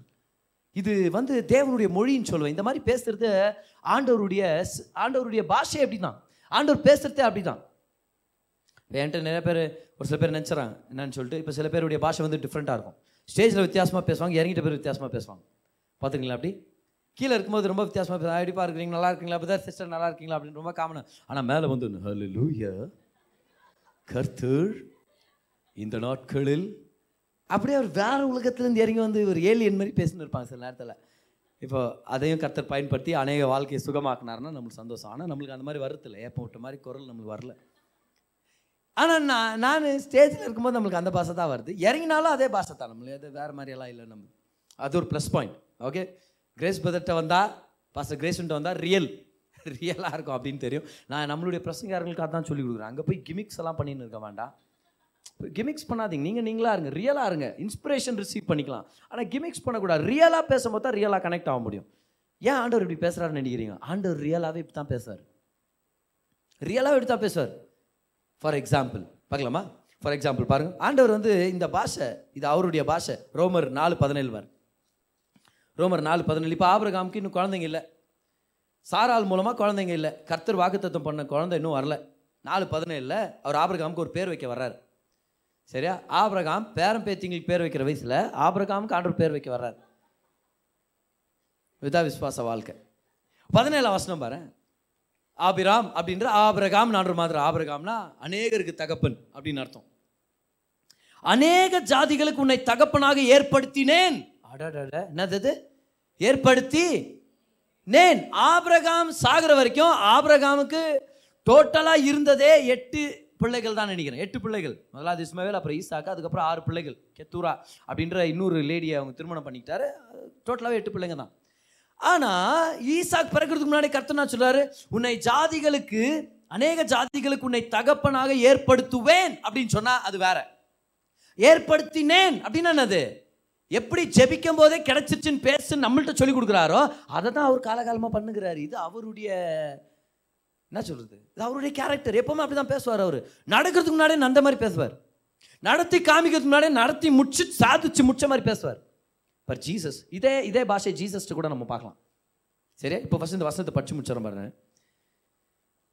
அநேக ஜாதிகளுக்கு உன்னை தகப்பனாக ஏற்படுத்தினேன் என்று எழுதியிருக்கிறபடி அவன் தான் விசுவாசித்தவருமாய் மரித்தோரை உயிர்ப்பித்து இல்லாதவைகளை இருக்கிறவைகளை போல் அழைக்கிறவமா இருக்கிற தேவனுக்கு முன்பாக நாம் எல்லாருக்கும் தகப்பனானான். கர்த்தர் அப்படி சொன்னோம்னா ஆபிரகாம் விசுவாசிச்சாராம். அதை தான் ரோமன்ஸை எழுதுனா அப்போஸ்தலர் பவுல் சொல்றார். ஜீசஸ் இதே மாதிரி தான் பண்றார். நடக்கிறதுக்கு முன்னாடியே நந்து முடிஞ்ச மாதிரி பேசுவார். ஒருத்தனுக்கு வந்து கை பேரலைஸ் ஆகிட்டுக்குது, கை கம்ப்ளீட்டாக பலவீனமாக ரொம்பவே ஒல்லியாக இருந்திருக்கும், சின்னதாக கூட இருந்திருக்கும். இமேஜின் பண்ணுறதுக்காக இந்த டீட்டெயில்ஸ் எல்லாம் கொடுக்குறேன். கையை நீட்ட முடியல அவனால். அவனை பார்த்து ஆண்டவர் சொல்லார், உன் கையை நீட்டுன்னு. இப்போ பார், சுகப்படுத்திட்ட பிறகு என்ன சொல்லலாம்? கையை நீட்டுன்னு சொல்லலாம். ஏன்னா சுகம் கிடைச்சிச்சு, கையை நீட்டு. சுகம் கிடைக்கிறதுக்கு முன்னாடி கையை நீட்டுன்னு சொன்னார்னா என்ன அர்த்தம்? சுகப்படுத்தின மாதிரி பேசுறாரு. கரெக்டா இல்லையா? இதே தான் சீஷர்களும் செய்கிறாங்க. பேதுருவும் யோவானும் சர்ச்சுக்கு 3 மணிக்கு ப்ரேயர் போகிறாங்க. மத்தியானம் 3 மணிக்கு ப்ரேயர் போகிறாங்க. அங்கே ஒரு ப்ரேயர் சர்வீஸ் நடக்குது. ஒரு மணி நேரம் ஜெபத்தை வந்து அவங்க ஏற்படுத்தியிருந்தாங்க ஆலயத்தில். ஸோ அந்த 3லேருந்து 4 மணி அவர் ஆஃப் ப்ரேயருக்கு அவங்க நடந்து போகிறாங்க. இப்போ ஒருத்தர் கேட்குறாங்க, ஐயா ஏதாவது இருந்தால் கொடுங்கன்னு. உடனே இப்போ பேதுரு யோவான்னு சொல்கிறாங்க, தங்கமும் பொண்ணும் என்கிட்ட இல்லை. அப்படின்னா அந்த நேரத்தில் காசு இல்லைன்னு அர்த்தம். ஆனால் என்கிட்ட என்ன இருக்குதோ அதை நான் கொடுக்குறேன் அப்படின்ட்டு ஏசுவின் நாமத்தில் எழுந்து நடன்னு சொல்லி அவனை பிடிச்சு தூக்கி விடுறாங்களாம். அப்படின்னு என்ன அர்த்தம்? நான் எப்போ சொன்னனோ அப்போவே உனக்கு சுகம் கிடைச்சிருச்சு. அதை பார்க்கறதுக்கு முன்னாடியே நான் நம்புறேன். ஜெபிக்கும் போதே கிடைச்சிருச்சு. எல்லாம் சொல்லி ஜெபிக்கும் போதே கிடைச்சிருச்சு. அதை விசுவாசத்தினால தூக்கி விடுறாரு. என்னவோ கால்கள் நல்லா இருக்கிறவனுக்கு கைப்பிடிச்சு தூக்கி விடுற மாதிரி வெறித்தனத்தில் தூக்கி விடுறாங்கன்னா என்ன அர்த்தம்? அது பேர் தான் ஃபெய்த். ஃபெய்த்னா அது ஜெபிக்கும் போதே நடந்துருச்சுன்னு நினைக்கிறது, அதை விசுவாசிக்கிறது, அதுதான் ஃபெய்த். அதை தான் தேவன் செஞ்சு காட்டுறாரு. ஏன் தெரியுமா? நல்லா கவனிங்க. நான் தேவன் விசுவாசத்தின் தேவன். அவர் செத்து போன காரியங்களுக்கு ஜீவனை கொடுக்குறவர் மட்டும் இல்லை, இல்லாதவைகளை இருக்கிறவைகளாக அழைக்கிற தேவன். இந்த தேவன் இடத்துல நம்மளுக்கு கிடைச்ச மொழி தான் எபிரேய மொழி. ஹீப்ரு வந்து ரொம்ப ஸ்பெஷல். ஹீப்ரு தான் ஒரிஜினல் லாங்குவேஜ் அப்படின்னு நிறைய பேர் பிலீவ் பண்ணுறாங்க. நானும் அதை தான் பிலீவ் பண்ணுறேன். ஹீப்ரு தான் மனுஷன் முதல் பேசின பாஷை. அப்போ ஆதாம் ஏவாளை எந்த பாஷையில் பேசியிருப்பாங்க? ஹீப்ரு தான். ஓகே, இப்போ ஆதாம் ஹீப்ரோ, ஆனால் ஏவாள் ஷீப்ரு தானே பேசியிருந்துருக்கணும். அப்படிலாம் நீங்கள் சொல்கிற மாதிரி இல்லை, அது ஒரு பாஷை. ஓகே, ஸோ இந்த ஹீப்ரு பாஷை தான் பேசியிருப்பாங்க. ஹீப்ரூவில் வந்து மனுஷனுக்கு வந்து ஈஷ், என்னது ஈஷ். ஆனால் மனுஷி வந்து ஈஷா, என்னது? அப்போ என்னாச்சு? ஏவாளை பார்த்த உடனே ஆதாம் சொன்ன முதல் வார்த்தை ஈஷா. அப்படியே ஒரு ஹா வந்துச்சு அந்த இடத்துல. ஏன்? ஏன்னா ஒரு கவிதை புறப்படுகிறது. பார்த்த உடனே ஒரு மனசு அப்படியே பொங்கி வழியுது. அதனால் இஷா அதான் உமன் மேன் உமன். ஸோ அந்த மாதிரி மாறுது. இப்போ ஹீப்ரு மொழி தான் ஒரிஜினல் மொழி. இந்த ஹீப்ரு மொழியை ஸ்டடி பண்ண ஒருத்தர் வாழ்ந்தார் 1800s. அவர் பேர் வந்து ராபர்ட் யங். அவர் பேர் என்னது? இந்த ராபர்ட் யங் அவருடைய வாழ்க்கையில் அவருடைய ஆயுசு நாட்களில் பாதிக்கு பாதி எபிரேய மொழியும் கிரேக்க மொழியையும் ரொம்ப ஆராய்ச்சி ஸ்டடி பண்ணவர் ராபர்ட் யங். அவர் ஒரு பைபிள் டிரான்ஸ்லேஷன் பண்ணியிருக்கிறார். அந்த பைபிள் டிரான்ஸ்லேஷன் பேர் தான் யங்ஸ் லிட்ரல் டிரான்ஸ்லேஷன் YLT. என்னுடைய ஸ்டடி பைபிள் சாஃப்ட்வேரில் அது இருக்குது. ஒரு சில ஆப்ஷன்ஸ் இருக்குது. நீங்கள் ஃபோனில் கூட அதை டவுன்லோட் பண்ண முடியுமான்னு சொல்லி நீங்கள் பார்த்துக்கலாம். ஆனால் இது காசு கொடுத்து நீங்கள் வாங்கிக்கலாம். ஏன்னா அது உங்களுக்கு ரொம்ப ப்ரெஷஸ் ஆனது. ப்ளஸ் ஸ்டடி மெட்டீரியல் அது YLT யங்ஸ் லிட்ரல் டிரான்ஸ்லேஷன். லிட்ரல்னா அர்த்தம் இருக்கிற மாதிரியே அப்படின்னு அர்த்தம். இருக்கிற மாதிரி அப்படியே டிரான்ஸ்லேட் பண்ணியிருப்பார்.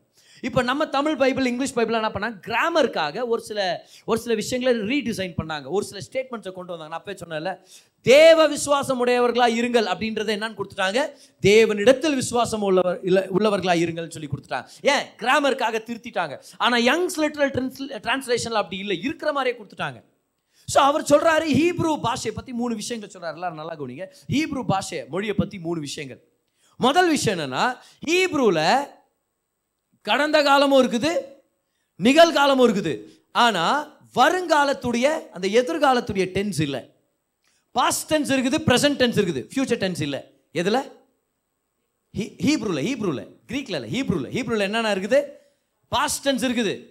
கர்த்தர் என்னை ஆசீர்வதித்திருக்கிறார் அப்படின்னாரு. கர்த்தர் என்னை ஆசீர்வதித்திருக்கிறார், இப்போ அது ஆசீர்வதிக்கிறார் ப்ரெசன்ட் டென்ஸ் இப்போ. ஆனால் கர்த்தர் என்னை ஆசீர்வதிப்பார் அப்படின்னு ஹீப்ரூவில் சொல்ல முடியாது. ஏன்னா ஹீப்ரூவில் அந்த டென்ஸே இல்லை. ஹீப்ரூவில் ஃபியூச்சர் டென்ஸ் இல்லை. அப்போ எதை பேசினாலும் எப்படி பேசணும்? ஒன்று ஏற்கனவே நடந்த மாதிரி பேசணும், இல்லை இப்போ நடந்துட்டு இருக்கிற மாதிரி பேசணும். எத்தனை பேர் புரிஞ்சா ஹீப்ரூ பாஷை? இந்த ஹீப்ரூ பாஷை தான் கர்த்தர் பேசுகிற பாஷை நம்புகிறேன். இதுதான் ஒரிஜினலாக ஆண்டவர் கொடுக்குறாரு. இதை தான் ஆண்டவர் வந்து ஆதாமேவால் கொடுத்த மொழி. இந்த மொழியில் இருந்தால் எல்லாமே பிரிஞ்சு அநேக மொழிகளாக பிரிஞ்சிச்சு. ஆனால் ஒரிஜினல் பாஷை ஹீப்ரூ தான். இந்த ஒரிஜினல் ஹீப்ரூ பாஷையில் என்னென்ன இருக்குது? பாஸ்ட் டென்ஸ் இருக்குது, ப்ரெசன்ட் டென்ஸ் இருக்குது, ஆனால் ஃபியூச்சர் டென்ஸ் இல்லை. அப்படின்னா கர்த்தர் உங்கள்கிட்ட வந்தால் என்ன சொல்வார்? உன்னை ஜாதிகளின் தகப்பனாக ஏற்படுத்தினேன் அப்படின்னு. ஏற்படுத்தினேன்னு நான் அர்த்தம் பாஸ்ட் டென்ஸ். ஏற்கனவே உன்னை ஏற்படுத்திட்டேன்னு சொல்லணும், இல்லைனா உன்னை ஏற்படுத்துகிறேன்னு சொல்லணும். ஒரு நாள் உன்னை ஏற்படுத்துவேன் அப்படின்னு சொல்றது இல்லவே இல்லை. ஆனால் தமிழ் பைபிள் அப்படி ஒரு சில டைம் வந்திருக்கும், இங்கிலீஷ் பைபிள் அப்படி வந்திருக்கும். I will make you, you will become. Original ஹீப்ரூவில் போனால் அப்படி இல்லவே இல்லை. கிராமருக்காக அப்படி பண்ணி விட்டாங்க. இல்லை எப்படி அது கரெக்டாக போகும்னு சொல்லி டிரான்ஸ்லேட் பண்ணுறவங்க என்ன பண்ணிட்டாங்க, கிராமருக்காக இவங்களே ஒரு புது டென்ஸை கொண்டு வந்துட்டாங்க, ஹீப்ரூவில் இல்லாத டென்ஸை. ஸோ 3 விஷயங்கள் கற்றுக்கிட்டோம் நம்ம. முதல்ல அது ஹீப்ரூவில் பாஸ்ட் டென்ஸ், ப்ரெசன்ட் டென்ஸ் மட்டும்தான், ஃபியூச்சர் டென்ஸ் இல்லை. அப்போ எதை பேசினாலும் ரெண்டாவது சத்தியம் தான் ஹீப்ரூவில். ரெண்டாவது சத்தியம் என்ன தெரியுமா? எதை பேசினாலும் அது ஏற்கனவே நடந்து முடிஞ்சதாக சொல்லுவாங்க. ஏன்னா அது அவ்வளோ உறுதியானது. கர்த்தர் நம்மளை சுகமாக்குறது உறுதியானதா இல்லையா? அப்போ அதை எப்படி பேசுவாங்க ஹீப்ரூ ஜனங்க? சுகமாக்கிட்டார் அப்படிதான் பேசுவாங்க. என்ன சுகமாக்கிட்டார்? இன்னும் சுகம் கிடைக்கல, இன்னும் அந்த அனுபவம் வரல, இன்னும் அந்த பெயின் போல. ஆனாலும் ஹீப்ரூ பாஷையில் செய்வார்ன்ற அந்த ஆப்ஷனே இல்லை அவங்களுக்கு. ஆண்டவர் அந்த ஆப்ஷனே கொடுக்கல. ஃபியூச்சரில் நடக்கும்ன்ற ஆப்ஷனே அவங்களுக்கு வைக்கல. ஒன்று ஏற்கனவே நடந்த மாதிரி வரணும். 3வது விஷயம் தெரியுமா? இல்லைன்னா என்ன பண்ணுவாங்களா ஹீப்ரூ ஜனங்க? ஒரு விஷயத்தை சொல்லும் போது, டிஸ்கிரைப் பண்ணும்போது, அது என்னவோ அவங்க கண்ணு முன்னாடி நடக்கிற மாதிரி டிஸ்கிரைப் பண்ணுவாங்களாம். அப்படின்னா they will transfer themselves to that place in time and describe to you as if it is happening right in front of their eyes. அவங்க கண்களுக்கு முன்னாடி அது நிகழ்கிறது போல அதை அப்படியே வர்ணித்து சொல்லுவாங்களாம். ஏன்னா ஹீப்ரூவில் 2 காலங்கள் தான் இருக்குது. ஒன்று கடந்த காலம், இன்னொன்று நிகழ்காலம். இந்த மொழி தேவனுடைய மொழி. சஃபனியா 3:17 படிக்கிறோம். 3:9 அநேக வேத வல்லுநர்கள் நம்புகிறாங்க. அந்த இடத்துல ஆண்டவர் எபிரேய மொழியை பற்றி பேசுகிறாரு. ஆண்டவர் வந்து அது பியூர் லாங்குவேஜ்னு சொல்கிறார் தெரியுமா. Hebrew language is call the pure language. சஃபனியா 3:9 அந்த தீர்க்க தரிசன வார்த்தையை நம்ம படிக்கிறோம். அப்போ ஹீப்ரூனா என்னது? தேவனுடைய மொழி, ஒரிஜினல் மொழி. ஒரிஜினலாக கர்த்தர் இந்த பாஷையை தான் கொடுத்தார். அப்போ ஒருவேளை இந்த உலகத்தில் ஒரே ஒரு மொழி தான் இருந்திருந்தா என்ன மொழியை பேசியிருப்போம்? நம்ம எந்த மொழியில்? ஹீப்ரூ தான் பேசியிருப்போம். அப்போ நம்ம ஒவ்வொரு நாள் நம்மளுடைய வாழ்க்கையில் நம்ம எந்த பாஷையை பேசியிருப்போம் தெரியுமா? இனிமேல் ஒரு நாள் நடக்கும், ஒரு நாள் சுகம் கிடைக்கும், ஒரு நாள் கதவை திறந்து கொடுப்பார், ஒரு நாள் இந்த அற்புதத்தை செய்வீரோ அப்படின்னு ஜெபம் பண்ணிட்டு இருந்திருக்க மாட்டோம். எப்படி பேசுவோம் நம்ம? கர்த்தர் சுகத்தை கொடுத்துட்டார், இல்லை சுகத்தை கொடுத்துட்டு இருக்கிறார் நம்ம பேசிட்டு இருப்போம். Faith language. This is language of faith. அப்போ கர்த்தர் யாரு? அவர் விசுவாசத்தின் தேவன். எப்படி தெரியுது? ஒரு ப்ரூஃப் என்னது? அவர் ஜனங்களுக்கு சொல்லிக் கொடுத்த மொழி விசுவாசத்து மொழியாக இருக்குது. அந்த மொழியில் ஒரு நாள் நடக்குன்ற ஆப்ஷனே இல்லை, அந்த மாதிரி கிராமரே இல்லை. ரெண்டே ரெண்டு தான், கர்த்தர் செஞ்சு முடிச்சிட்டார், இல்லைனா செஞ்சுட்டு இருக்கிறார். உங்களுக்கு நான் டிஃப்ரென்ஸ் நான் காமிக்கிறேன் பாருங்க. யங்ஸ் லிட்டரல் டிரான்ஸ்லேஷனுக்கும் தமிழ்லையும் நீங்கள் கம்பேர் பண்ணி நீங்கள் பார்க்கலாம். ஆனால் நம்மளுக்கு இன்றைக்கி ஸ்டடி இல்லை, நம்மளுக்கு டைம் இல்லை. இந்த இந்த வசனங்களை ரெஃபரன்ஸுங்களை நோட் பண்ணிங்க பார்க்கலாம். ஜெனிசிஸ் 17:4-5. அதுக்கப்புறம் இன்னொன்று கூட டியூட்ரானமி சாப்டர் 7:14-15. ஓகே, ஃபஸ்ட்டு தமிழில் படிச்சிடறேன் நான், அப்புறம் ஒய்எல்டியில் நான் படிச்சிடறேன். வேக வேகமாக நம்ம போயிடலாம். அதை பற்றி ஜெனிசிஸ் 17:4-5 படிக்கிறேன் பாருங்கள். நான் உன்னோடே பண்ணுகிறேன் உடன்படிக்கை என்னவென்றால், நீ திரளான ஜாதிகளுக்கு தகப்பன் ஆவாய். தமிழில் ஃபியூச்சரில் தானே வருது. ஆவாய்னான்னு அர்த்தம் இனிமே தான் ஆவா அப்படின்னு. இனி உன் பேர் ஆபிரகாம் எண்ணப்படாமல் நான் உன்னை திரளான ஜாதிகளுக்கு தகப்பனாக ஏற்படுத்தினபடியால் உன் பேர் ஆபிரகாம் எண்ணப்படும். நீ உன்னை மிகவும் அதிகமாய் பழுக பண்ணி உன்னில் ஜாதிகளை உண்டாக்குவேன். எல்லாம் ஃபியூச்சரில் இருக்குது தமிழில் இல்லையா. உன்னிடத்திலிருந்து ராஜாக்கள் தோன்றுவார்கள். அப்போ இது என்னது, இது தமிழில் இது ஒத்துக்கலாம், ஏன்னா கிராமர் கரெக்ட். தமிழில் வந்து ஃபியூச்சர் டென்ஸ் எல்லாம் இருக்குது. ஆனால் இதில் யங்ஸ் லிட்டரல் டிரான்ஸ்லேஷன் நான் படிக்கிறேன் பாருங்க, படிக்கிறேன் கவனிங்க. அதே Genesis 17:4-6. Lo my covenant is with you அப்படின்னா என்ன அர்த்தம்? ஆண்டவர் கனடாக்காரன் அர்த்தம் இல்லை. லோன்ற இருப்பார், லோ நோ லோ இதுனோ நின் சொத்தை இதுனே அப்படி இல்லை. Thou has become a father of multitude. என்னது அது? You have become. எல்லாம் சொல்லுங்க, have become. அப்படின்னா என்ன அர்த்தம்? இது ஃபியூச்சரா இல்லை ஏற்கனவே நடந்த மாதிரி பேசுகிறாரா? Faith language, language of faith. 5th verse. Your name is no more Abram, but your name has been Abraham. என்ன ஆண்டவரே has been னா என்னது? இவ்வளோ நாள் ஆபிரகாமாக தான் இருந்ததுன்றாரு. இப்போ தானே பேரை மாத்துறீங்க, இவ்வளோ நாள் எப்படி இருந்தது? ஆண்டவர் சொல்றார், அதான் ஹீப்ரூ, அதை கற்றுக்க ஒழுங்கான்றாரு. அதான் என் ஃபெய்த் லாங்குவேஜ், இவ்வளோ நாள் நீ ஆபிரகாமாக தான் இருக்கிற அப்படின்னு. You have been Abraham for a father of multitude of nations. I have made you. You will become a, I have made you. Hebrew language, faith language. 6th வசனம் பாருங்க. And I have made you exceedingly fruitful. இன்னும் Abraham பிள்ளை பிறக்கல, ஆனால் ஆண்டு சொல்றார், I have made you exceedingly fruitful. Ghani கொடுக்குறவனா மாத்திட்டேன். And I have made you become nations and kings go out from you. Kings go out. எல்லாரும் சொல்லுங்க, kings go out from you. இதோ பார், ராஜாக்கள் உங்ககிட்ட இருந்து கிளம்பிட்டு இருக்காங்க. எங்க கிளம்பின்றாங்க ராஜாங்க? வீட்டிலேருந்து காக்ரோச்சும் கூட வெளியே போக மாட்டேங்குது. ராஜாங்க வெளியே போகிறாங்கன்றாரு. ஏன்? ஆண்டவர் என்ன பண்ணிட்டாரு? ஏற்கனவே நான் செய்கிறத நான் செய்ய போகிறேன், இதெல்லாம் தெரிய போகுது. ஆனால் நான் செஞ்ச மாதிரி தான் நான் பேச போகிறேன். ஏன்? ஆண்டவர் சொல்ல, நான் விசுவாசத்தின் தேவன். விசுவாசம் என்னது? சொல்லும் போதே நடந்துருச்சுன்னு சொல்லி நம்புறது. கமான், நல்லா சொல்லுங்க பார்க்கலாம். சுகத்தை சொல்லும் போதே நடந்துருச்சு சொல்லுங்க. செழிப்பை பேசும் போதே நடந்துருச்சு சொல்லுங்க. ஜெபிக்கும் போதே நான் பெற்றுக்கொண்டேன். சத்தமாக சொல்லுங்க பார்க்கலாம். ஜெபிக்கும் போதே நான் பெற்றுக்கொண்டேன். இன்னொரு எக்ஸாம்பிள் போயிடலாமா? வாங்க, டியூட்ரானமி சாப்டர் 7 படிக்கலாமா? தமிழில் முதலாவது படிக்கிற பாருங்க. சகல ஜனங்களை பார்க்கிலும் நீ ஆசீர்வதிக்கப்பட்டிருப்பாய். அப்போ இது ஃபியூச்சர் டென்ஸ் தானே. நீ இனிமே தான் ஆசீர்வதிக்கப்படுவ. உங்களுக்குள்ளும் உங்கள் மிருக ஜீவனங்களுக்குள்ளும் ஆணிலாகிலும் பெண்ணிலாகிலும் மலடு இருப்பதில்லை. ஃபியூச்சர், எல்லாம் சொல்லுங்க ஃபியூச்சர் டென்ஸ். தமிழில் என்ன சொல்ல? இனிமே தான் நடக்க போகுதுன்றார். ஒரிஜினல் ஹீப்ரூவில் எப்படி இருந்துச்சுன்றது யங், ராபர்ட் யங் நம்மளுக்கு டிரான்ஸ்லேட் பண்ணியிருக்கிறார். லிட்ரலா எப்படி இருக்குதுன்னு படிக்கிறேன் பாருங்க. 7th அதிகாரம் 11th வசனம். Blessed are you above all people. Already நடந்த மாதிரி பேசுறாரு. நீ ஏற்கனவே ஆசீர்வதிக்கப்பட்ட. அப்புறம் சொல்றது பாரு, அருமையா இருக்குது பாரு. There is not in you a barren man or a barren woman among your cattle. இப்பவே உங்ககிட்ட ஒரு ஆணோ பெண்ணோ மிருக ஜீவன்களோ மலடா இல்ல. எல்லாரும் சொல்லுங்க பார்க்கலாம், இல்ல. அதை பார்க்க தேவையில்லை, அவர் சொல்லும் போதே அது நடந்துருச்சு, ஜெபிக்கும் போதே பெற்றுக்கொண்டோம். அதை தான் அவர் சொல்லி கொடுக்குறாரு. இந்த மொழியை தான் கர்த்தர் நம்மள்கிட்ட பேச சொல்றாரு. என்ன பதர் ஹீப்ரூ மொழியா? இப்போ அது கஷ்டம். Faith language. என்ன லாங்குவேஜ் பேசணும்? இனிமே நம்ம ஃபெய்த் லாங்குவேஜ் பேசணும். உள்ளவனுக்கு இன்னும் கொடுக்கப்படும், இல்லாதவனுக்கு இருக்கிறதும் காணாமல் போயிடும். அப்போ கர்த்தர் ஜெபம் பண்ணும் போதே ஆரம்பிச்சிட்டார் சுகத்தை. சுகம் இருக்குது இருக்குதுன்னு சொல்ல சொல்ல சொல்ல என்ன ஆகுது? அதிகமாக கொடுக்கப்படும், அதிகமான வெளிப்பாடு, அதிகமான மேனிஃபெஸ்டேஷன். ஆனால் இல்லை, எங்கே சுகமே இல்லை, இன்னும் வலி தான் இருக்குதுன்னா அப்போ என்ன ஆகுது? மேனிஃபெஸ்ட் ஆகிட்டு இருந்த அந்த சுகம் கூட உள்ளலாம் போயிடுச்சு. எப்படி தெரியுமா? அது ஒரு செடியை ஒரு விதையை விதைச்சிட்டு அது இன்னும் வெளியே வரல, அப்போ செடி வேலை செய்யலைன்னு நினைக்கிறேன், இந்த விதை வேலை செய்யலைன்னு நினைக்கிறேன் அப்படின்னு அப்பப்போ விதையை தோண்டி எடுத்து பார்க்குற மாதிரி ஆயிடுச்சு. அந்த விதை வளரவே வளராது. அப்போ அந்த விசுவாசம் பலன் கொடுக்காத மாதிரி போயிடும். இன்றைக்கி நம்ம கற்றுக்குறோம். அதை விசுவாச மொழியை நம்ம பேசலாம், விசுவாச பாஷையை பேசலாம். விசுவாச பாஷை என்னது? கிடைச்ச மாதிரி பேசணும். ஏன்னா கர்த்தர் கொடுத்துட்டார், கர்த்தர் கொடுத்துட்டார். ஒருத்தருடைய டெஸ்டிமனி எனக்கு ஞாபகம் வருது. இந்த நேரத்தில் இவங்க வந்து பாஸ்டர் ஜோலோசியினுடைய சர்ச்சில் பல வருஷங்களாக சிறு பிள்ளையாக இருந்த டைம்லேருந்து அந்த சர்ச்சில் தான் இவங்க வளர்ந்துருக்குறாங்க. இந்த லேடி உங்களுக்கு பிள்ளைகள்லாம் ரொம்ப பிடிக்கும் இவங்களுக்கு. அதனால் திருமணம் ஆன உடனே இமீடியட்டாக பிள்ளைகள் பிறக்கணுன்றதுக்காக அவங்க ரொம்ப விசுவாசமாக இருந்தாங்க, ஆண்டவரை நம்ப ஆரம்பித்தாங்க. ஆனால் பிள்ளை பிறக்கலை. ஸோ டாக்டர் போய் செக் பண்ணி நிறைய ஃபர்டிலிட்டி ட்ரீட்மெண்ட்ஸ், ஆனால் எந்த ட்ரீட்மெண்ட்டும் ஒர்க் ஆகலை. ரொம்ப சோர்ந்து போயிட்ட ஒரு நிலைமையாக கூட போயிருந்துருக்கலாம் பாரு. பல வருஷமாக ஒரு குழந்தை வேணும்னு பிலீவ் பண்ணாங்க. அப்போ ஒரு நாள் ஒரு 20 இயர்ஸ் ஆயிடுச்சு. எவ்வளோ இயர்ஸ் ஆயிடுச்சு? 20 இயர்ஸ் ஆயிடுச்சு. 20 இயர்ஸ் ஆயிடுச்சு.